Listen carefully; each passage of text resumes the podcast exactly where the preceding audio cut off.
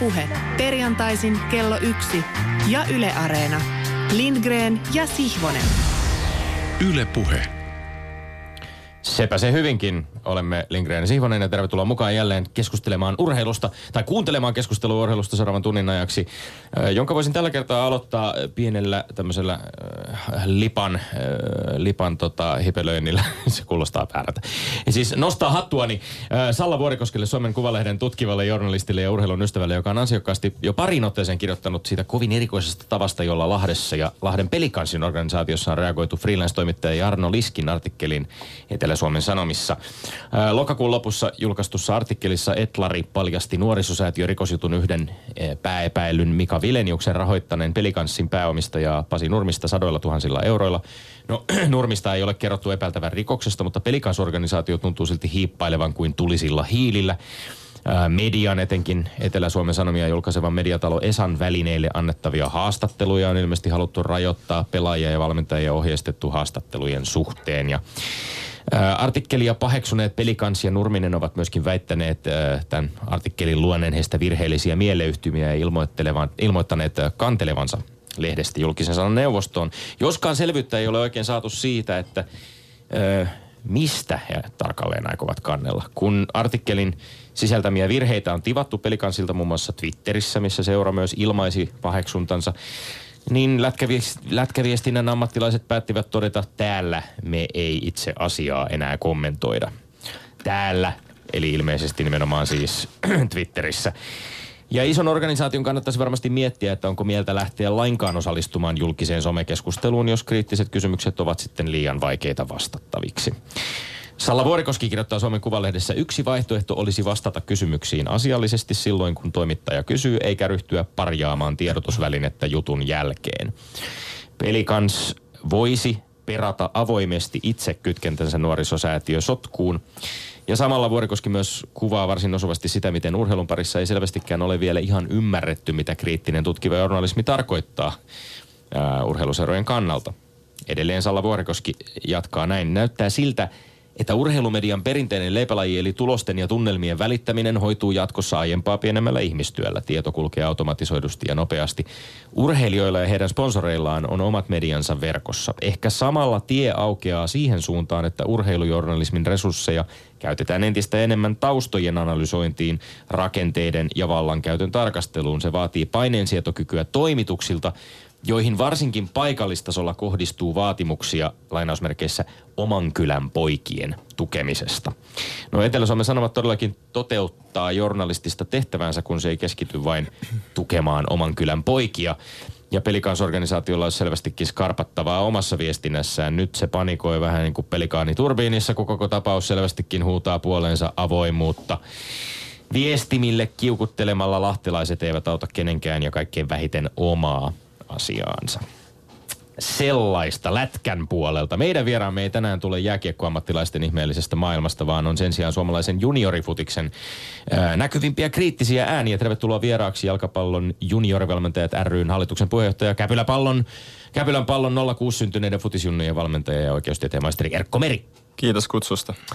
Öm, jalkapalloa ja juridiikkaa lukee sinun Twitter-seinäsi kuvauksessa. Oikeustieteen pyrkimys on tutkia jäsenellä, tutkia jäsenellä oikeusjärjestelmän sisältöä öm, pelikanssissa ja lätkän puolella, kuten usein ammattilaisurheilussa, muutenkin juridiikka tietysti astuu ö, peliin, kuten tiedämme, mutta, mutta jalkapallon ja juridiikan yhdistelmästä tekee ehkä mieli kysyä seuraavaa. Jalkapallohan ei ole tiedettä, se on urheilulaji, jota lähestytään toisaalta monien eri tieteenalojen oppeja hyödyntäen, mutta koetko Erkko Meri, että futiksessa tai urheilulajeissa ylipäänsä on kyse enemmän tieteestä vai taiteesta? Se vähän riippuu päivästä. Et välillä ajattelen tosi voimakkaasti, että tämä on, tää on yksi akateeminen suuntaus tämä jalkapallo ja, ja siihen liittyy tiettyjä tutkimukseen liittyviä traditioita ja sitten taas toisena päivänä ajattelutapa voi olla se, että tämä on, tää on fiilistä ja kannustamista ja tsemppaamista, mutta eihän tietenkään poissulje toisiaan, että molempia tarvitaan. Koetko, että siitä omasta äh, juristi, ju, juristiudest, juristiudestasi on, on myöskin, tai, tai juridiikan opinnoista ja, ja äh, tästä niin kuin siviilipuolen ammatistasi on, on myöskin hyötyä futiksen kannalta? Tai On kokenut niin, että kyllä sellainen sinnikkyys ja pitkäjänteisyys ja asioiden hahmottaminen ja tiedon etsiminen ja syy-seuraussuhteiden ymmärtäminen, niin pätee molempiin juridiikkaan ja sitten valmentamiseen. Hyvä. Jatketaan keskustelua kanssasi pian. Erkko Meri, tiedettä vai taidetta se jääköön tänäkin perjantaina kuulijan päätettäväksi, sillä me olemme Lindgren. Ja Sihvonen. Ja me emme ole urheilupuheen salvukukkoja. Meillä ei ole puolen pelin takuuta pian alkavassa väittelyssämme. Me emme ala parkua, kun toisinaan aika pisteliäskin päävalmentajamme tuottaja Janne Nieminen antaa meille haipakkaa. Täällä meillä väittelyssä toteutuu se sisäinen kuva, jota olen hellinyt urheilun ja sitä mukaan urheilujournalismin suhteen. Peli on tiukkaa, mutta rehellistä. Iskuja annetaan ja otetaan ja kun mojovat mojova retorinen nyrkki mäjähtää vasten kasvoja, on se vain kestettävä. On annettava isku iskusta, parhaasta kaksi, kuten tavataan sanoa. Minä voin tässä nyt haastella oppineille kuulijalle oman liiketoimintani merkittävimpiä salaisuuksia. NS suuri yleisöhän saati valtaosa kollegoista ei hoksaa, vaikka niille kuinka selittää. Se on hieman kuin ehkä suurimmista suurin valmentajista Coach Lombardi – hänen pelikirjansa oli ohuempi kuin muilla ja hän vieläpä esitteli sitä kernaasti jopa vastustajille, mutta ei sitä kukaan saanut matkituksi varastettua. Vince Lombardi jatkoi voittamistaan. Tästä eräänlaiseksi vapautteluhäkiksi pian muuttuvasta studiosta menossa pulleen 999 askelta edestakaisin tuonne mediatalon suuntaan, josta aina haemme vieraamme. Olisipa vastustajani olleet näkemässä tasan viikko sitten – miten veitikkamaisin, iloisin silmin entinen raskaansarjan kiistakumppaniini Kalervo rautakansleri Kummola katsoi minuun jo kaukaa, kun tapasimme. Tuoreessa muistissa on, miten rautakansleri istui viikko sitten tuossa, missä nyt istuu lahjakas ja näkemyksellinen nuori mies Erkko Meri. Sain viime ohjelman jälkeen parahultaisen tusinan verran suoria ihmettelyjä. Emmekö olekaan vihoissamme Kummolan kanssa? Mekö? Olen antanut paisuneen vastauksen ja vastakysymykseni minä ja Kummola. Ehei. Vuosikausia tosi piinasin Kummola, milloin Seddenin valinnasta, milloin Seppäsen Eskon kanssa väärin hinnoitelluista kotikisojen lipuista, milloin Summasen potkuista ja Westerlundin suosimisista, milloin NS Tirkistelijän kysymyksestä, milloin rautakanslerin diktaattorimaisesta johtamisotteesta jääkiekkoliitosta, jääkiekkoliitossa.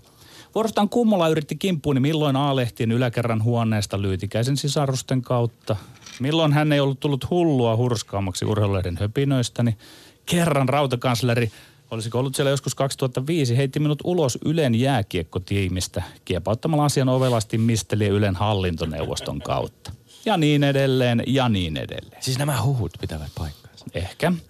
E, mutta se, että kumpikin teki työtään, vaivojaan ja voimiaan säästämättä, eihän se johda urheilun parissa urheilun, joka on vain lempeä hevosen leikkiä, mihinkään henkilökohtaisiin vihollisuuksiin. Sama, jonkun, sama homma jonkun Harkimon Harrin kanssa.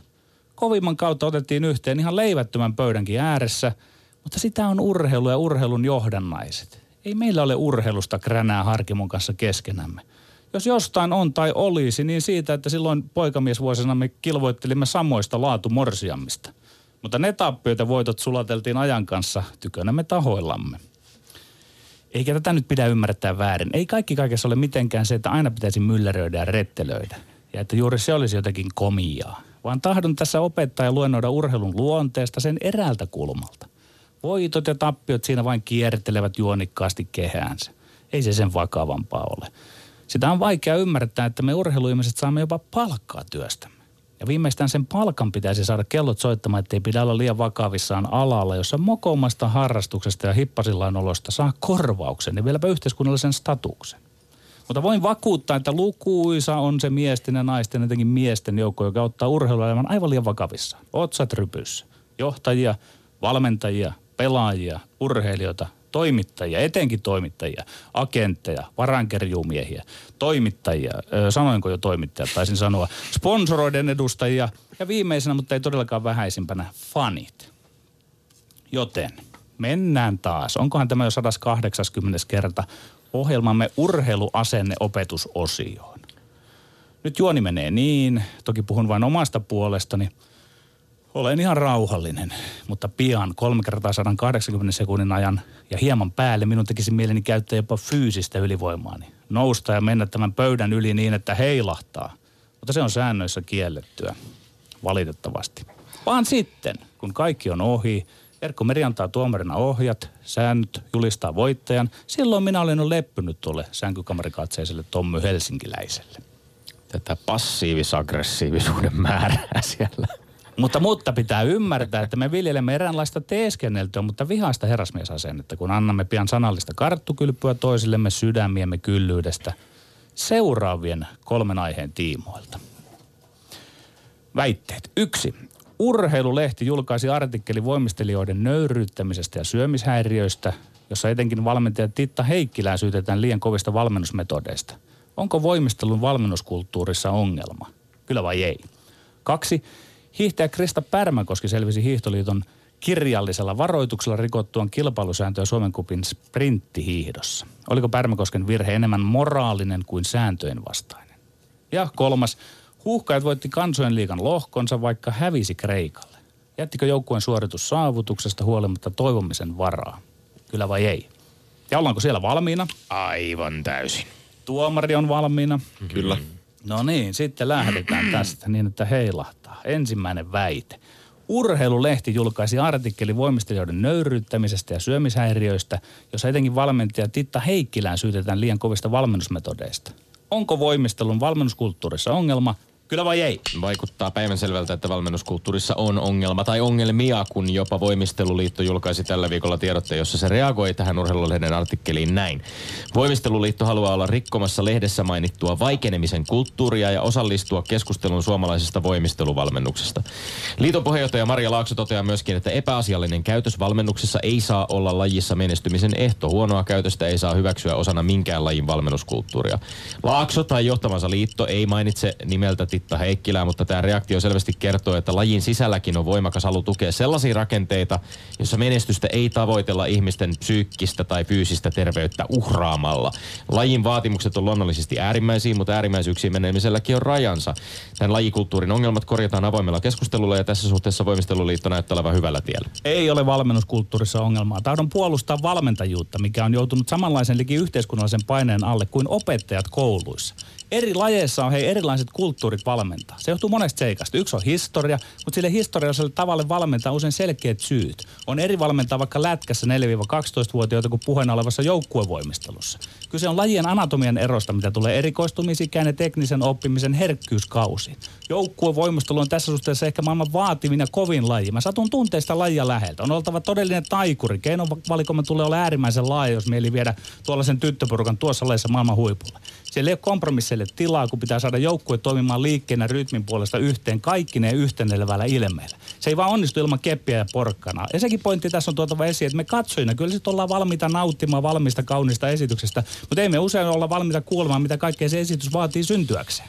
Haluat puolustaa valmentajuutta. Kyllä. Niin. Ja, ja siis voimisteluliitossa ei sinun mielestäsi ymmärretä joukkueen voimistelun valmentajuutta, kun julkisesti todetaan, että keskustelu tulisi käydä ja vaikenemisen kulttuuri Sieltä vastattiin tyylikkäästi, että jotakin myönnettiin, mutta myös pidettiin kiinni siitä omasta, koska nimittäin niin kuin mä sanoin, niin tätä lajia ei pysty viemään edelleen millä, mitä vatkullisuussa Tässä ihan samalla tavalla kuin Kiira Korven kohdalla, hänen elämäkerransa kohdalla keskusteltiin taitoluisteluun liittyvistä ongelmista, niin tässä on vähän samanlaisen äärellä olla. Niin, ei ole taitoluistelussa ongelmaa eikä tässä Ymmärretään, että a, ei ole ongelmia. Ei Ymmärretään, että ankaraa valmennusta tarvitaan tulosten saavuttamiseksi, Kyllä. mutta sit, sitä, että sitä puolustellaan ja, ja sanotaan, että sitä, se voidaan tehdä hinnalla millä tyhänsä, hyvänsä, niin se on jotenkin aika ummettunut. Vähemmän sitä tehdään hinnalla millä hyvänsä, vaan nämä ovat semmoisia yksittäistapauksia. Mä, mä väitän, Lajikulttuuri on sinänsä ok yksittä, ja se on kunnossa. Aina voi vedota yksittäistapauksiin. Mä väitän, että pitäisi näin varhain aloittavassa kovassa lajissa pitää kuulua myöskin äärimmäinen herkkyys nuorten ihmisten psyykkisen ja fyysisen tasapainon sen mukaan jokainen valmentaja. Ja varovaisuutta sen su- suhteen, ettei nämä kovat vaatimukset kyllä, kyllä. ajaa ihmisiä loppuun. Ennenkin mä kysyisin, että voidaanko tätä lajia jatkaa. Et siis tämä laji on oikeasti niin vaativa, että tota, se ongelma on siinä lajissa, ei niissä ihmisissä, jotka yrittää tuottaa tässä on siinä menestys menestystä. ja inhimillinen niin. kärsimys niin, ja siellä on myös kilpailu. Siellä on kilpailu ja jos kyllä. halutaan menestyä, niin täytyy vastata siihen kilpailuun sillä lailla.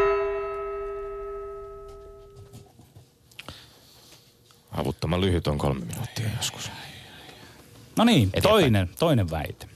Hiihtäjä Krista Pärmäkoski selvisi Hiihtoliiton kirjallisella varoituksella rikottuaan kilpailusääntöjä Suomen kupin sprinttihiihdoissa.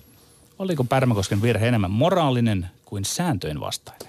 En näe suurta moraalista ongelmaa tässä tapauksessa. Krista Pärmäkoski yksinkertaisesti rikko Hiihtoliiton sopupelipykälää, josta ei todennäköisesti ollut edes tietoinen. Toisin sanoen Pärmäkosken virhe oli yhdistelmä tiettyä naiviutta ja sitten ehkä myöskin ylimielisyyttä, koska, jota hän ei niinku itse oikeastaan etukäteen niinku tiedostanut, eikä vielä ehkä jälkikäteenkään. Mä uskon, että tämä koko tapaus on niinku urheilijaa itseään järkyttänyt aika lailla, eikä siksi Joo. ei ollut syytä kirjallista varoitusta kovempaa rangaistuksia. Mutta samalla pitää sanoa, että on aika hätkähdyttävää, etteivät Krista Pärmäkoski tai hänen valmentajansa, joka on myös hiihtomaajoukkueen päävalmentaja, etukäteen tajunneet, että tällainen toiminta olisi todella ongelmallista. Kaipa jonkun pitää sitten toisinaan mokata, että lajin absoluuttisella huipullakin kilpailevat urheilijat oppivat lisää lajinsa säännöistä.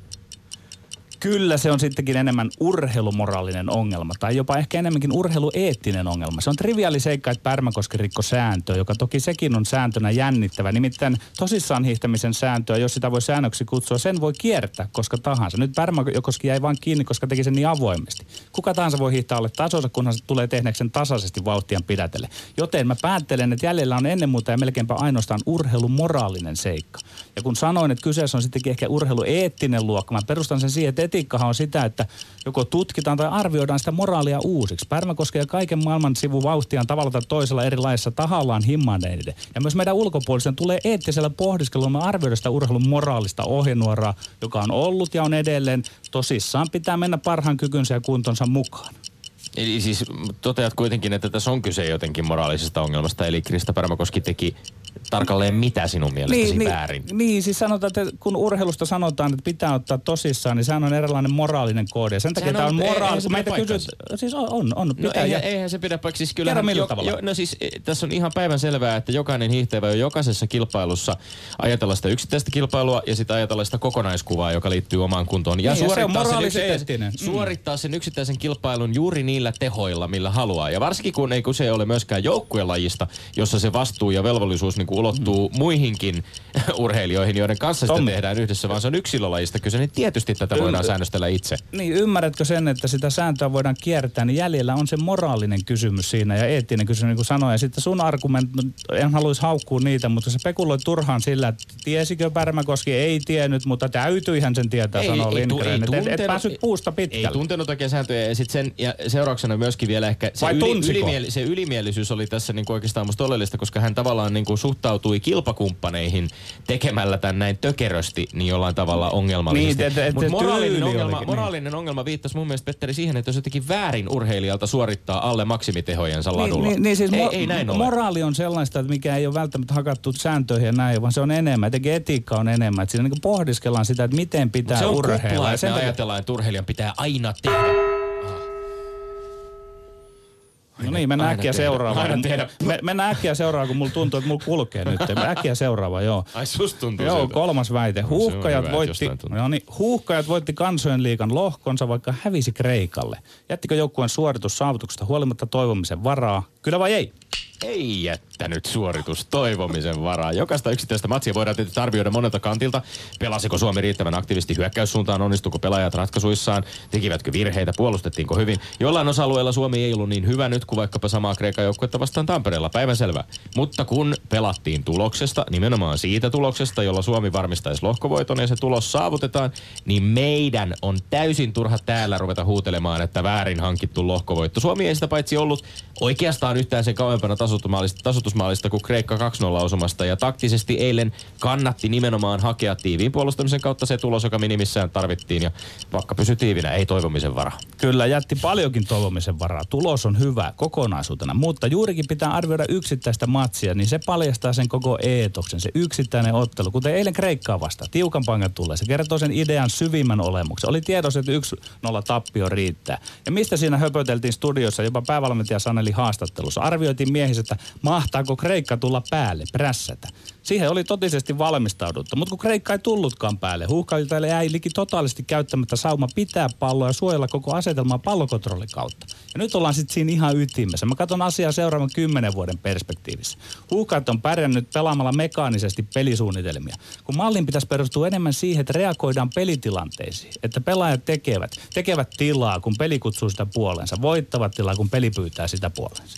Sä lähdet purkamaan tätä tavallaan tällaisesta niin kuin taktiikan toteuttamisnäkökulmasta ja toteat, että, että taktiikkaa on toteutettu liian orjallisesti. Ei ole kyetty reagoimaan siis Niin, niin, se, se, niin se, Eli sun sehän me nähtiin ei otsaluullakin eilen, ei, ei, nyt eilenkin. Ei, ei reagoitu riittävästi Ei, vai? ei, koska se ei prässännytkään sitten tämä Kreikka. Niin tuota, sitten yhtäkkiä niin olisi voitu pitää sitä palloa siinä sanotaan 5-10 minuuttia, Mistä eikä an- antaa sitä otetta Kreikalle. Sitten se annettiin ja se tulee se yksi maali. saivartelu. Aika, Ei ei, ei ote, Ei oo, ote varsinaisesti Ei. ollut edes Kreikalla. Ja siis tämä ylipäänsä, mä sanoisin, että tässä tällaisessa tilanteessa tämän yksittäisen ottelun mahdolliset puutteet, ja totta kai siellä oli puutteita eri osa-alueilla, mutta se jättää, kaiken sen jättää varjonsa se, että, Tommi. että ollaan historiallisesti saavutettu lohkovoitto Mutta Tommi, UEFan järjestämässä kilpailussa. nyt sanoit oikean Yksi sanan. peli on vielä pelaamatta. Historiallisesti olisi Kyllä. voitu. Historiallisesti olisi voitu tällä samalla vanhalla kaavalla se hävitäkin ja sitten sitä kirottaisiin. Eli tavallaan nyt sitten tämä tulos vain aina perustelee sinulle Petteri, näitä yleensä asioita. tätä tällaista kontrafaktuaalista tarkastelua, jossittelua lähdetään käymään siinä vaiheessa, kun hävitään. Ei silloin, kun voitetaan. Älä käy, älä käy siihen. Minä en Älä jossittele, vaan, ei, minä, minä, jos, minä en jossittele. Minä totean, että se oli, se oli niinku ripauksen väärin päästy sinne lohkovoittoon nyt. Suomalaisen jalkapallon tulevaisuuden kannalta. Mutta se, on- se on tietysti tää on aika vaikea ymmärtää. Mä väitän, että esimerkiksi Tim Sparvin puuttuminen näkyy Suomen pelissä. Mutta siitä huolimatta kollektiivi toimi mun mielestä onnistuneesti ja onnistui kairaamaan sen tuloksen, mikä Niin, tarvittiin. niin, niin, niukin naukin. Et me voitaisiin tässä nyt olla sitten, että taasko me tehtiin se, että ei uskallettu pitää palloa ja muuta. Nyt se itse.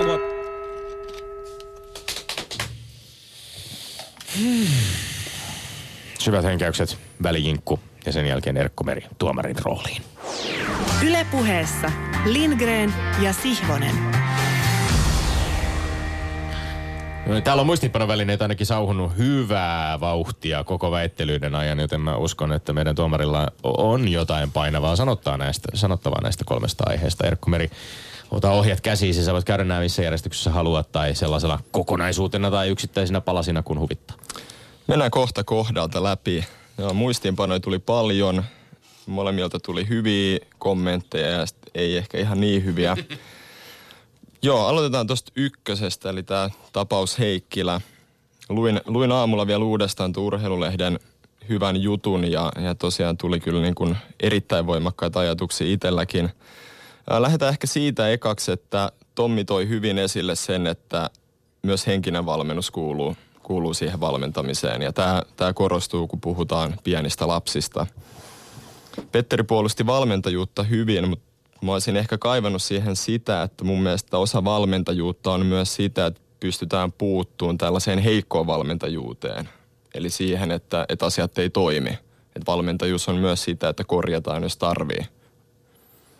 Ää, no sit voisi sanoa ehkä ton, että, että no toi oli Tommilta hyvä, että, että korosti tätä, että myös voimisteluliitto liitto oli tästä, tästä antanut oman näkemyksensä ja, ja tosiaan aika muuttuu ja muuttuuko valmentajuus sen mukana. Ehkä sitä olisin enemmän kaivannut molemmilta, että tässä nyt oli yksi valmentaja, yhden valmentajan toiminta arvioitavana, mutta itse kysymys koski sitten tätä valmennuskulttuuria. Ja mä mietin, että, että voiko yhden valmentajan toiminta, voidaanko se yleistää laajemmin tämän koko lajin ongelmaksi. Olen kuullut esimerkiksi, että Olari voimistelija Anneli Lainen Äätänen on taas erittäin, erittäin hyvä valmentaja. Monelta henkilöltä kuullut, että tässäkin on erilaisia valmentajia varmasti. Ja tu- tuloksissa mitattuna aivan ehdottomasti Titta Heikkilä on tietysti hyvä valmentaja. Myöskin hän on saavuttanut useita maailmanmestaruuksia. Nyt tämä on tietysti niin kuin mielenkiintoista, että lajin sisältä on hänet nimenomaan, tai tämän artikkelin myötä toki niin kuin media on, on sitten ke- keskittänyt huomion häneen. Joo, ehkä se vielä Petterin kommentti oli hyvä, hyvä pohdinta tästä, että onko tässä lajikulttuurissa jotain, jotain mätää. Että onko se vain sitten, että ne valmentajat, valmentajat ikään kuin on sen kulttuurin toteuttajia ja, ja välittäjiä. Erittäin vaikea, vaikea valita tästä kohdasta voittaa, mutta kyllä mä ehkä Tommille annan pisteen sen takia, että se toit hyvin esille sitä, että kyse on lapsista ja kyse on siitä, että, että myös se henkinen valmennuksen, valmennuksen puoli täytyy olla kunnossa. Niin, äh, Titta Heikkilä reagoi tähän artikkeliin, kommentoi jälkeenpäin Yle Urheilulla muun muassa, että hänen filosofiassaan menestys ei mene urheilijan hyvinvoinnin edelle.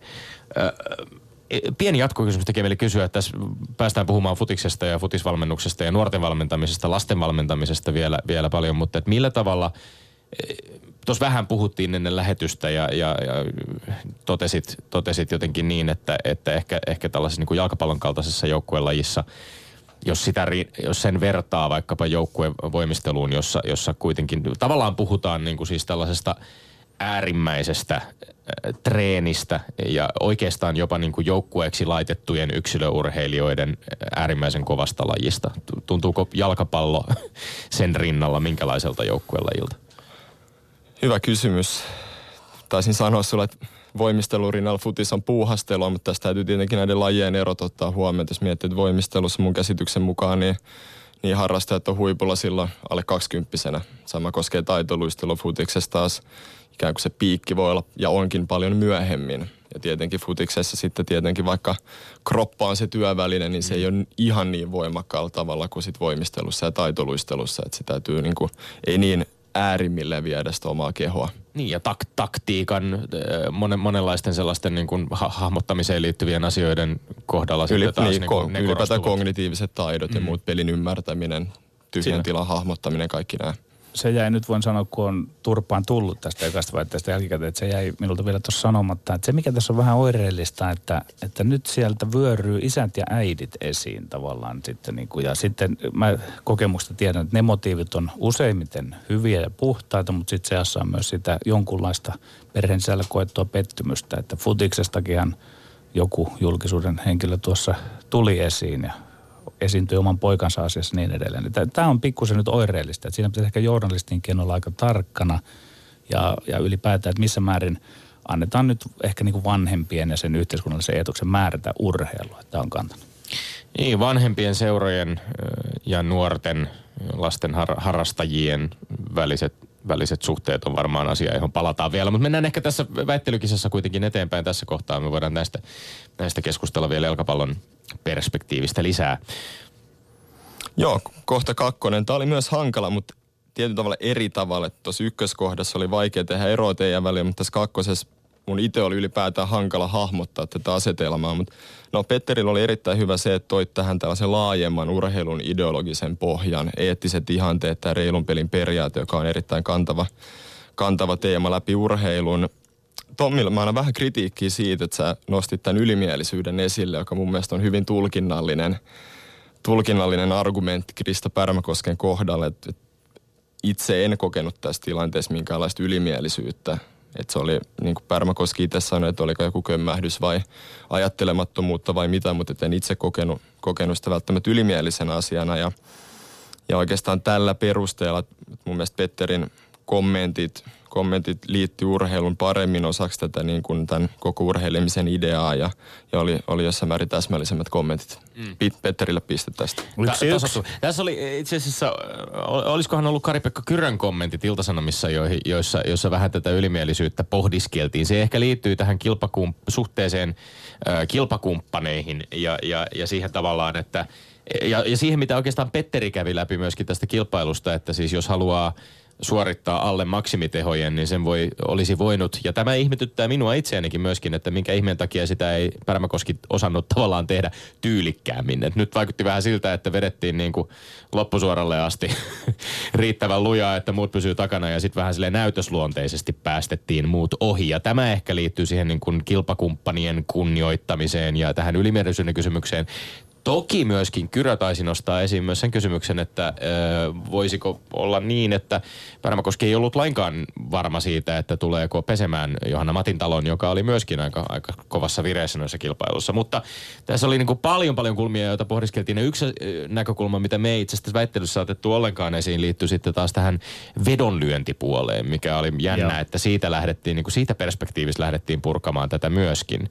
Ja, ja, ja siinä ollaan tietysti niin kuin vähän – huolestuttavalla tiellä, jos lähdetään arvioimaan sitten, että miten ö, huippuurheilijat ö, kisoissa tai, tai peleissä suoriutuvat ja, ja minkälaisia tuloksia siitä aiheutuu vedonlyöntiyhtiöille tai yksittäisille veikkaille. Totta kai siis on eri asia sitten, jos on ihan selvästi viitteitä siitä, että on jonkinlaista sopupeliä tapahtunut tai muuta. Mutta tämä oli jännää mun mielestä, että tämä vedonlyöntinäkökulma niin korostui aika paljon tässä keskustelussa myöskin. Mutta minä otan pisteen tuosta mielelläni ota, vastaan. Ota, ota ihmeessä, kyllä, se, saat. kyllä tähän laari mahtuu vielä, ei se niin täynnä Ai ai, ja sitten me puhuttiin, sit, sit me puhuttiin, sit, sit puhuttiin fudiksesta. Tuomarin ja... leipälajiin mennään nyt. No niin, no niin. Joo, no lähdetään eka Tommin, Tommin kommentti, joka jäi mieleen.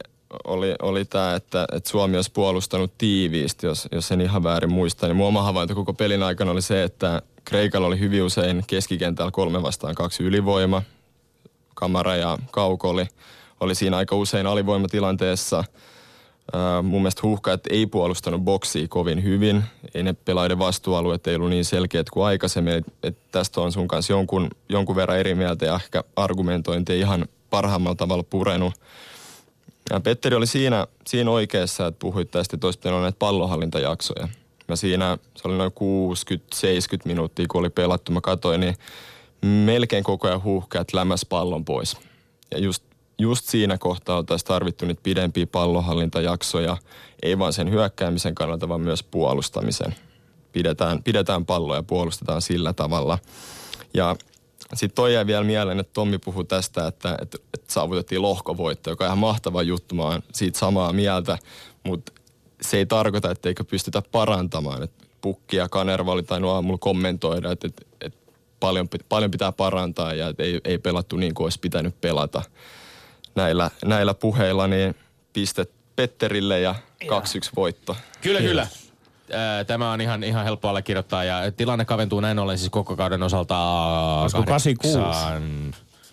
Öö, videotarkistukseen menee. Olisin, mä olisin sanonut 85, mutta saatat olla oikeassa, voi hyvin olla 86. Viime viikollahan tuli kummalaltakin piste. Sulla on jonkinlainen pieni putki päällä tässä. Sellaista, se on toisinaan. Ai ai ai, oli jännä, jännä kyllä huomata siis, äh, tai, tai ylipäänsä tietysti Kanervakin taisi, sais ottelun jälkeisessä haastattelussa jotenkin todeta, että hän vähän niin kuin naurahti siinä jossain kohtaa ja totesi, että vitsi, että on tämä nyt vähän hassu antaa tällaista haastattelua niin kuin hävityn ottelun jälkeen ja, ja, ja kuitenkin sieltä semmoinen niin tyytyväisyys puski läpi, mutta kuitenkin taustalla oli se, että turpaa tuli siinä ottelussa. Ja kyllä se selvästi, se oli hienoa huomata, että valmentaja itseään kyllä se, että, että turpaa tuli matsissa, niin kyllä se korpesi. Ei se, ei se selvästikään ollut mitenkään ihan helppo pala niellä. Mutta näin olemme käyneet tämän viikon väittelyt läpi ja jatketaan keskustelua Erkko Meren kanssa. Yle Puhe. Pysytään Erkko Meren kanssa tässä voittavissa huuhkajissa ja mitä tärkeitä huomioita suomalaisen futiksen tiimolta voidaan nyt tehdä, kun huuhkajat voittaa ja antaa tavallaan vetoapua koko jalkapallolle. Onko johtopäätöksien aika, millaisiin voidaan tulla? Että, ja miten tätä, mitä tästä voittopuumista voi saada eväsreppuun ja voidaanko sitä myös tulkita väärin? Onko sillä sudenkuoppi? Mun päällimmäinen ajatus tästä koko syksystä on se, että on ollut tietynlainen oodi valmentajuudelle.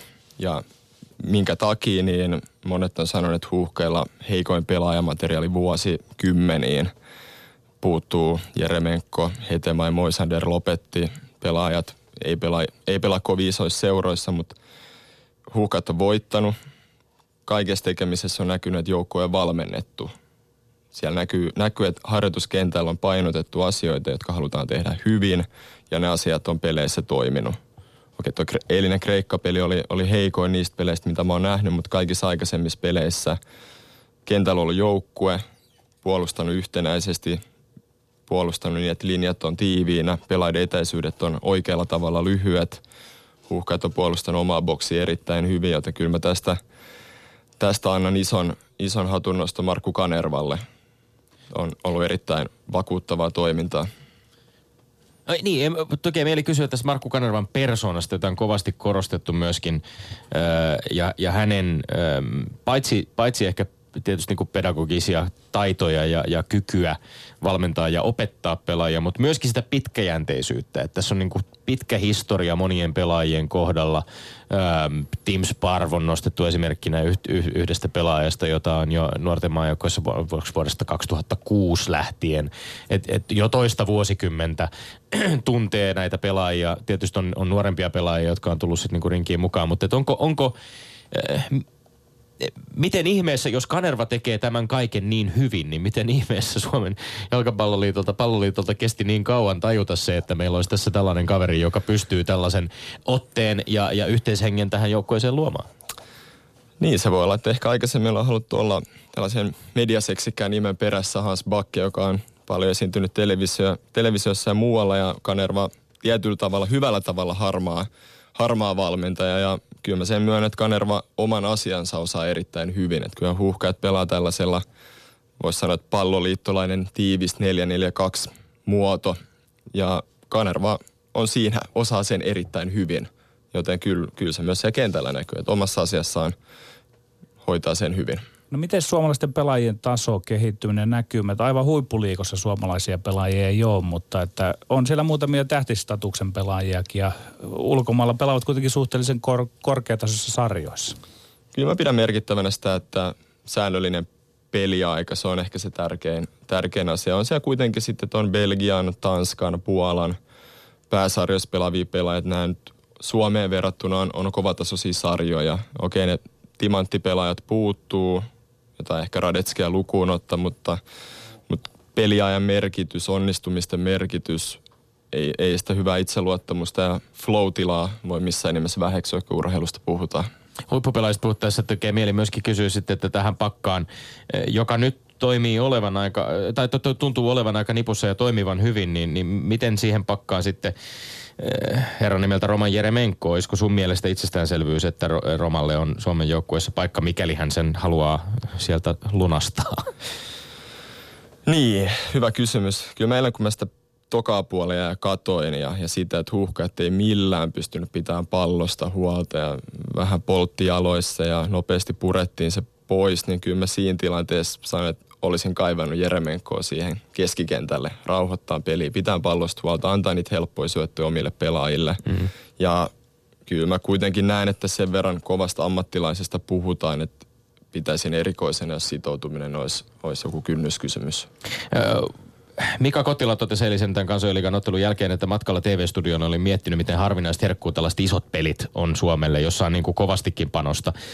Vaikkakin tämän oman lohkon voittaminen totta kai on vasta, vasta välitavoite, niin Suomi pelasi kuitenkin Atenassa lohkovoitosta ja, ja lohkossa onnistui nyt sitten jättämään taakseen Kreikan, Unkarin ja Viron. Kreikka ja Unkari molemmat Suomea korkeammalla rankattuja joukkueita, kun tämä lohko, lohkon pelit alkoi. Sä oot itse kuvannut miesten aamajoukkueen pelejä suomalaisessa futiselämässä tavallaan tämmöisiksi juhlapäiviksi. Eli aina kun maajoukkue pelaa, niin kyseessä on juhlapäivä. miesten maajoukkoja näitä on semmoisen kymmenkunta peliä ehkä vuodessa, siis kilpailullisia otteluita. yhtä lailla voi tietysti ajatella, että juhlapäivä on myöskin Helmareiden maaottelut, kilpailulliset ottelut. Mutta musta tuntuu, että tämmöinen niin vähän niin kuin merkkipäiväfiilis on myöskin lisääntynyt suomalaisen futiksen ympärille viime vuosina. Oletko siitä samaa mieltä? Ehdottomasti on. Kyllä, ja se on, tai sanotaan, että siinä on kaksi, kaksi puolta tässä asiassa, että nämä huuhkajan pelit ja miksei Helmarit ja miksei nyt U17 tyttöjen kisat, niin kyllä on tämä koko futismaata yhdistävä asia. Ja, ja se, siitä huuhkaista innostuu se naapurin mummo ja pienet lapset ja valmentajat. Se on, se koko, se on tärkeä yhteisöllinen hetki. Mutta se toinen puoli on taas se, että se huuhkajat on kuitenkin se pyramidin huippu. Ja se se, miten huuhkajat pärjää ja menestyy, niin se ei ole mun mielestä paras indikaattori siihen, että mikä sen futiksen tila siinä maassa tai meillä täällä Suomessa on. Että seurojen työ, mitä siellä tapahtuu, minkälaisia nuoria pelaajia me kasvatetaan, kuinka paljon nuoria pelaajia lähtee ulkomaille, mikä on valmennuksen taso, seurojen profiili, niin tämä on se, mikä rakentaa sen, että millainen futismaa me ollaan. Huuhkajat on sitten se niin kuin tähti siellä taivaalla, joka menestyy tai ei menesty, mutta se ei sitten kuitenkaan mun mielestä luo sitä kuvaa, että millainen futismaa meistä kokonaisuudessa ollaan. Mutta hyvin konkreettisia seurauksia myöskin tällä lohkovoitollakin. Kolmossijoitettuna noustiin lohkovoittoon, sitten tulee 1,1 miljoonaa, oliko nyt noin 700 000 palloliiton budjettiin siitä menee, tulee nousu B-liigaan seuraavassa Nations League-karsinnassa, jossa sitten on taas niin kuin entistä kovempia futismaita vastassa. E, eikö tästä voi kuitenkin ihan konkreettisella tasolla myöskin ajatella, että tässä on niin kuin valtavan paljon positiivisia seurauksia? Oo, kyllä, oot ihan oikeassa. Ja to, oikeastaan sen toive mulla on juniorivalmentajille tänäänkin, kun sadat joukkueet harjoittelee illalla, niin e, valmentajat, kertokaa niille teidän pelaajille tästä huuhkajan tarinasta. Ja sitten Bakken vuonna oli tosi vaikeaa, hävittiin no ei voitettu kertaakaan ja nyt sitten on tullut ihan uusia tähtiä ja, ja pärjätään ja voitetaan ja pukki on huippuvireessä, niin se on tärkeää, että näitä tarinoita kerrotaan. Yle Puhe. No mennään lähemmin niihin nuoriin sitten. On niitä sitten pelaajia tai valmentajia. Taklataan pelaajien ja valmentajien kysymys tässä samalla, että vilautitkin jo tuossa vähän sitä, että lähteäkö ulkomaille vai pysyäkö Suomessa. Että missä tällä hetkellä siinä asetelmassa mennä, että pitääkö mielestäsi lähteä ovatko olosuhteet täällä sellaiset, että täällä ei kehity siinä määrin kuin ulkomailla. Ja kosketellaan tällä nyt sekä pelaajia että valmentajia tällä kysymyksellä, nuoria valmentajia myös. Me lähdetään pelaajista eka liikkeelle. No lähtökohta, että hirveän tietenkin tapauskohtaista, yksilökohtaista. Ja me Suomestakin jotain yksittäisiä ympäristöjä voi löytyä, jos sille pelaajalle voidaan taata laadukas arki. Melkein itse kallistun sille kannalle, että ulkomaille lähteminen pitää sisällään niin paljon vahvuuksia ja etuja liittyen ihan siihen arkeen, kilpailun käsitteeseen, ympäristöön. Se, se mitä tuosta omasta seurasta käpästä – muutama, muutama pelaaja lähtenyt lähiaikoina ulkomaille ja heidän kanssaan myöhemmin jutellut, niin he on sanonut, että se kilpailu on harjoituksissa kovempaa kuin mitä se Suomessa on peleissä. Ja tämä, tämä mun mielestä jo kertoo hyvin paljon, että mitä se arki siellä ulkomailla on. Mitäs valmentajat? Kannattaisiko jo nuorten valmentajienkin lähteä hakemaan oppia? Valmentajaosalta mä näen ehkä enemmän niin, että ulkomailta on hyvä hakea oppia ja niitä haettuja oppeja soveltaa täällä Suomessa – meillä on kuitenkin vielä sen verran vähän hyviä lupaavia nuoria valmentajia, niin kyllä mä pitäisin kovana menetyksenä, jos ne lupaavimmat sitten menetetään. Että tällaisia puolen vuoden opiskelujaksoja ulkomailla, en mä näe pelkästään hyvin asioina, mutta sitten kyllä niiden oppien kanssa olisi hyvä palata Suomeen. Mennään sitten kohti seuroja. Ja palloliiton ajatus on niin sanotussa seurojen palloliitto ajatuksessa. Ja tuota, eli siinä niin kuin, jos olen oikein ymmärtänyt, niin hallinnosta siirretään resursseja sinne ruohonjuuritasolle ja onko alkanut konkretisoitua nämä asiat ja onko se yksinomaan hyvä asia? Niin, tämä on iso ja kovasti hehkutettu muutos tämä seurojen palloliitto. Mulla on välillä, välillä on aika kyyninen olla Suomi-futista kohtaan, mutta kyllä mä sanon, että seurojen palloliitto-uudistus on varmaan yksi kovimpia juttuja, mitä on ollut jo siinä pelkästään, että resursseja siirtyy hallinnosta kentälle. Okei, mä oon samaan aikaan myös huolissaan siitä, että, että näkyykö tämä sitten kentällä, miten me valmennetaan nuoria pelaajia, kuinka vahvoja seurat sitten loppujen lopuksi on. Pelkästään se lisäraha ei ratkaise mitään, se meidän toimintakulttuuri ei ole kunnossa. Ja tässä on jopa se uhkakuva, en välttämättä usko, että tämä toteutuu tai realisoituu, mutta ne lisäresurssit, lisäeurot voi – voi pahimmillaan jopa laiskistaa, vähentää sitä nälkää ja tarvetta sen kilpailuiden löytämiseen. Meidän seurat on Suomessa jossain määrin vahvistunut. Moni seura on panostanut valmennuksen laatuun, erilaisiin valmennuslinjoihin, metodeihin, opetussuunnitelmiin, mikä se käsite onkaan tai mitä käsitettä haluaa käyttää. Vielä enemmän kaipaisin sitä, että siellä kentällä sitten kontrolloidaan ja valvotaan, että sitä opetussuunnitelmaa toteutetaan. Että se valmentaja opettaa niitä asioita, mitä seura haluaa, eikä toimi oman mielensä mukaan. Ja tiedetään koko ajan, että mitä missäkin vaiheessa opetetaan ja miten sitä peliä opetetaan. Ja valmentajat sitoutuu toimimaan sitten sen mukaan, mitä seura haluaa, millaisia pelaajia halutaan kasvattaa. Tämä on haaste varmaan joka seurassa, omassa seurassa myös. Niin sä oot twiitannut äh, 11. marraskuuta näin. Liiton koulutuspäällikkö päällikkö on Portugalista. Moni seura on sitoutunut katalonialaiseen metodiin. Maajoukkueen valmentajat ovat liiton koulus, koulutusputken kasvattamia, lainausmerkeissä. Ovatko ristiriidat liian isoja? Tämä kokonaisuus on Suomi-futiksen kehityksen kannalta erittäin kriittinen. Kataloniasta tosiaan meillekin rantautunut niin sanottu ekonometodi on siis ilmeisesti sinun näkemyksesi mukaan poikkeaa koulutuspäällikkö Ricardo Duarten metodista. Pitääkö tämä paikkansa?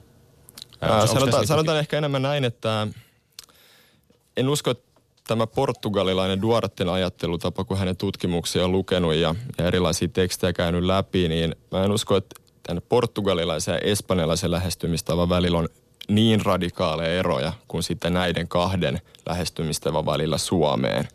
Ja, ja se, miksi, miksi tästä viittasin ja miksi mä oon tätä paljon pohtinut, on se, että totta kai on hyvä ottaa vaikutteita. Suomi on pieni futismaa – meillä ei ole mitään merkittäviä perinteitä. On tärkeää, että me haetaan oppeja sieltä, mistä tätä peliä on tutkittu syvällisemmin. Mutta sen mä näen isona haasteena, että jos meidän eri toimijat puhuu tästä pelistä aivan eri tavalla. Toinen näkee, että vahvasti yksilölainassa pitää kehittää koko ajan yksilöä. Toiset näkee, että joukkuelainassa se pelin kehittäminen kehittää niitä yksilöitä. Jos meidän nämä ristiriidat on liian voimakkaita, me, me lähestytään peri, peliä erilaisilla oletuksilla ja tällaisilla periaatteilla, niin tämä voi johtaa siihen, että me puhutaan aivan eri asioista koko ajan ja kukaan, kukaan ei saa toiselta lisäarvoa.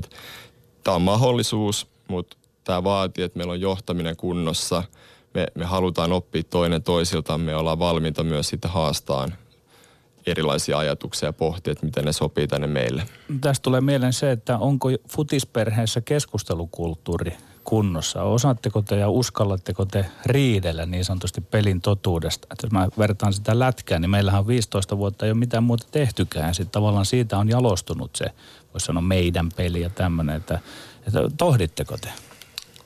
Niin, toi käsite, Osaatteko? käsi, käsite jalkapalloperhe on jo hyvä. Mä oon sitä joskus kritisoinut ja miettinyt, että se luo ainakin mun päässä tähän perhekäsite vahvan mieleyhtymän, että on, että on tämä niin kuin porukka, jossa toimitaan samalla tavalla, ajatellaan samalla tavalla ja kaikilla on mukavaa. Ja kyllä mä oon välillä kritisoinut. Ei saa va- keinuttaa venettä liikaa vai? niin, no kyllä. Ja mä oon välillä noita valmentajakollegoita heiltä kysynyt ja kritisoinut heitä, että et, et, et, minkä takia ette voi puhua ääneen tai minkä takia ette voi sanoa ääneen jotain asiaa, mikä teidän mielestä ei toimi meillä. Ja joskus on kurillani sanonut, että jalkapallossakin pitäisi olla Petteri Sihmonen, joka nostaa näitä asioita esille ja haastaa. Ja mä toisaalta ymmärrän nuoria valmentajia, koska no he tekevät tätä työkseen monia, heillä voi olla sitten tiettyjä tavoitteita ja ei välttämättä halua suututtaa sitten niitä henkilöitä, jotka myöhemmin voi, voi palkata heidät tai olla siellä liitossa sitten työkavereita. Mä, mä ymmärrän täysin, että nuoria valmentajia ehkä oma,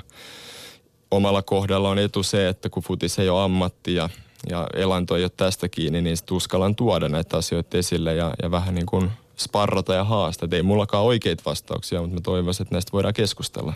Niin kuin mä olen seurannut futiskeskustelua, niin kyllä mä näen, että se kriittinen ääni tulee teiltä nuoremmilta valmentajilta, tietyllä tapaa ehkä akateemisesti jalkapalloilun suhtautuvilta valmentajilta, mutta, mutta, mutta se on aika jännä asetelma, että siinä aika useasti teille heitetään, että mitä te olette sanomaan tähän. E- Ette ole valmentaneet niin ja niin paljon ja muuta, niin miten koet nämä vasta-argumentit? Mä, tavallaan mä ymmärrän sen, että kyllähän jos nyt Jari Litmanen sanoo jotain ja Erkko Meri sanoo jotain, niin on se ihan selvää, että, että kumman sanoilla on enemmän painoarvoa, eikä se, se ei ole niin kuin itselleen se ongelma ja harvoin mietin sitä, että kuka sanoo joku kommentin ja se, se ei ole niin kuin olennaista, vaan mä aina pohdin sitä, että, että mikä sen sanoman sisältö on, miten se argumentti on perusteltu. Itse olen ainakin ihan valmis niin kuin koska tahansa väittelee ja puhuu pelistä ja mulla on vahva ajatus, että, että että aina on mahdollista oppia toinen toisilta. Et mäkin olin tuossa Juha Malisen kanssa muutama viikko sitten kahvilla ja en tiedä löytyykö Suomesta kahta niin eri tavalla ajattelevaa henkilöä, mutta mä, mä nostan Maliselle hattua siitä, että hän kuunteli mitä mä sanoin, mä kuuntelin mitä Malinen sanoi, sitten me vähän vaihdettiin ajatuksia ja kerrottiin, että mistä me nyt ollaan tässä eri mieltä, että, että tätä pitäisi olla enemmän, että eikä pidäkään olla samaa mieltä, että voidaan milloin vaan puhua ja väitellä ja haastaa toinen toisen, että siitä mä kyllä Maliselle arvostan suuresti tätä elettä. Yle Puhe. Ää, Palataan pienen koukun kautta takaisin vielä huhkajiin, mutta pysytään edelleen tässä niin nuorissa ja, ja, valmentamisessa, opettamisessa. Hes- Hesarin haastattelussa tällä viikolla Markku Rive Kanerva ää, o- kävi läpi, tai hän, hänen kauttaan käytiin läpi tällaista kolmen, kolmen nuoren liikuntatunteja häiriköineen skinin tarinaa Buuro Sinajoelta 30 vuoden takaa Kaner- Kanervan pelaajauralta, missä hän silloin myös opetti, kuten peliuransa ajan teki. Ö, valmennus ja kasvatus on valittava sen mukaan, millainen on niiden kohde. Valmentajan on oltava autoritaarinen tai pelaajalähtöinen sen mukaan, millainen on pelaajan persona ja tilanne, Kanerva sanoo. Ja sitten tulee lainaus, oleellista on se, kuinka pääset pelaajan sisään. Valmentajana täytyy heittäytyä ja olla valmis keskustelemaan vasta kun me tunnemme toisemme. Sitten mä voin sanoa pelaajalle suoraan, että tuo mitä teet ei riitä. Millaisia ajatuksia Kanervan näkemykset herättävät, Erkko Meri? Erittäin hyvä puheenvuoro. Tunnistan omassa arjessakin. Joukkueessa on 20 pelaajaa ja käytännössä se tarkoittaa, että on 20 erilaista lasta. Joka, jokaisen heistä kanssa kun juttelee, niin sieltä tulee aina vähän eri juttuja ja vähän eri fiiliksellä ja erilaisella niin kuin äänenpainolla. Ja kyllä ton kasvatuksellisen puolen koen ihan älyttömän tärkeänä. Ja mun on helppo itse nostaa se esille, koska tiedän, että itselläkin on siinä paljon kehittymistä. Ja, ja varsinkin kun me lasten kanssa ollaan tekemisissä, niin se ei riitä, mitä valmentaja tietää, mitä valmentaja osaa, vaan se, että mitä se lapsi oppii ja miten se lapsi kehittyy. Että on, Tämä on valtavan tärkeä aihe, jossa kyllä riittää op- opittavaa niin, niin, ja opiskeltavaa. Ihan koulujenkin kohdalla esimerkiksi luokkakoot on tietysti sellaiset, jotka puhuttavat paljon ja heti, heti opettajatkin kokevat riittämättömyyden tunnetta. Ja vielä ehkä voisi ajatella, että jos verrataan Junnu valmentajiin, niin opettajat kuitenkin, joskin heidän palkkansa voisi varmasti olla paljon runsaampikin, niin, niin ovat kuitenkin säännöllisessä, saavat säännöllistä kuukausituloa siitä työstään. Ja, ja tuskailevat sen kanssa, että on valtavan isoja ryhmiä, jossa ei välttämättä sit sitä one-on-one opetusta yksittäisten oppilaiden kanssa riittävästi pysty antamaan. Onko tämä minkälainen haaste sitten vaikkapa Junnu futisseuroissa? On tuo iso haaste. Että se, se on johtanut tähän niin kuin, me aloitettu, mä oon itse ottanut sen lähtökohdan, että, että on tärkeää, että meillä on paljon pelaajia. Se on hyvä asia, että jalkapallo kasvaa ja lapset liikkuu. Mutta tästä myös tulee tiettyjä haasteita sen suhteen, että kun määrät on isot ja sitten valmentajan määrä ei pysy tämän kehityksen perässä, niin – mä oon paljon pohtinut sitä, että, että, että johtaako tämä tällaisen niin jalkapallon kantokyvyn heikkenemiseen. Että meillä on isoja, iso joukkueita, joissa on paljon pelaajia, voi olla valmentajia, joita yksittäisiä. Se valmentajan käyttämä aika per pelaaja on hirveän pieni, on, on rastiharjoittelu, pelaajat vaihtuu rastilta toiselle. Tämä on valtava haaste. Tässä mä oon kokenut, että se joukkueen käsite hämärtyy myös. Että jos meillä on ikäluokas 80 pelaajaa – niin, ja peliryhmät vaihtelee. Turnauksissa ollaan vähän eri porukalla ja sitten välillä Mikko on mukana ja välillä Pekka on mukana me vaihdetaan näitä ryhmiä, niin onko se joukkue enää silloin? Tätä mä oon paljon pohtinut ja, ja sitten tämä haaste liittyy näihin isoihin pelaajamääriin myös siinä, että jos, jos moni pelaaja harjoittelee samaa aikaa vähän eri sitoutumisasteella mukana ja, ja osalla on tosi korkea motivaatio, osalla vähemmän ja tietenkin tämän takia tasoryhmät on tärkeitä, että että jokainen pelaaja pääsee harrastamaan siinä ympäristössä, mikä on itselle paras. Mutta kyllä mä näen tämän sellaisena teemana, josta pitäisi keskustella paljon enemmän.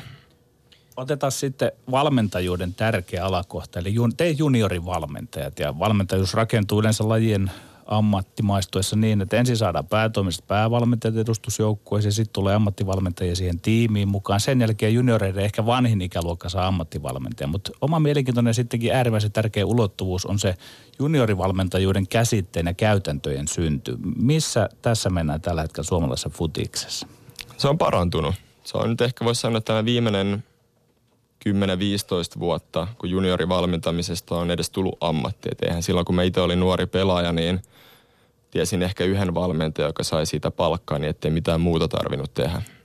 Nythän tämä on muuttunut radikaalisti. Monessa seurassa saattaa olla no hyvä, jos kymmenen päätoimista valmentajaa. Tämä on tuonut mukanaan sen, että minkä takia mekin ollaan sitten Aleksi Piiraisen ja J.P. Savolaisen kanssa perustettu tämä juniorivalmentajayhdistys, että sitten nämä niin kuin ihmiset kootaan yhteen ja siellä luodaan sitten sitä tätä ikään kuin ammattikunnan kulttuuria ja vaihdetaan ajatuksia ja se on muotoutumassa vasta tämä ikään kuin juniorivalmentajan ammatti. Että moni, moni saattaa edelleen kollegoilta kysyä, että joo, että sä oot valmentaja, mutta että mitä sä teet niin oikeasti duuniksi, että mikä sun niin oikea ammatti on. Et, et, ja sitten kun mä mietin just mistä Tommi puhui aikaisemmin, että me ollaan valtava määrä pelaajia, joiden kanssa valmentaja on tekemisissä ja on tärkeä kasvattaja ja kuinka monta kertaa viikossa valmentaja ja pelaaja kohtaa, niin kyllä mä näen juniorivalmentaja kuin opettaja ja siihen pitäisi ihan samalla tavalla suhtautua.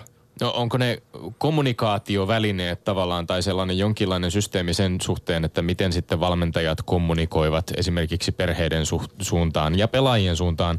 Juuri näissä tilanteissa, joka nyt vaikkapa poppari ja kunnallispoliitikko Mikki Kausteen tapauksessa, josta on tällä viikolla keskusteltu julkisuudessakin, niin nousivat tavallaan esiin, että, että sitten kun tulee, tiputaan jostain tietyltä tasolta tasoa alemmaksi ja, ja pelaaja ja vanhemmat saattavat kokea, että ei oikein tule perusteluita. Onko, onko riittäviä välineitä sille, että juniorivalmentajat pystyvät kommunikoimaan?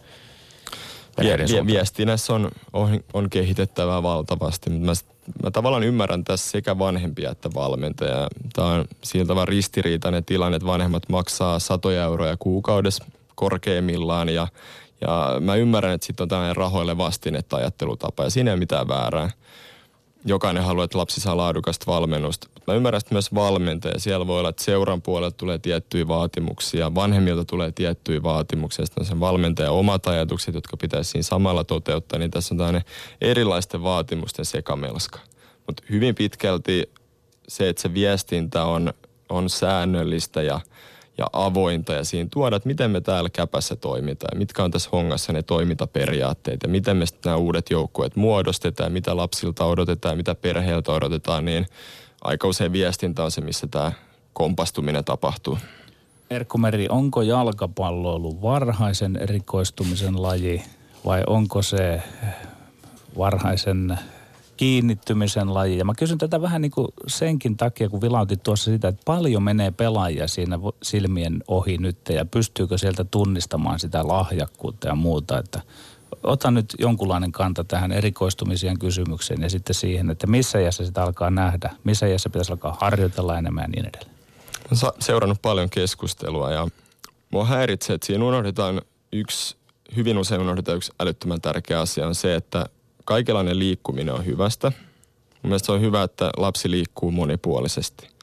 Mutta oikeastaan mikään ei voi korvata niitä tunteja sen pallon kanssa. Ja tämä on, on hassu, että me puhutaan vaikka Litmasesta tällaisena, että, jo, että hän, hän harjoitteli monipuolisesti. Se varmasti pitää paikkansa ja oli lätkää mukana ja vaikka mitä. Mutta harvoin me sanotaan sitä, että Litmanen vietti pallon kanssa aamusta yöhön.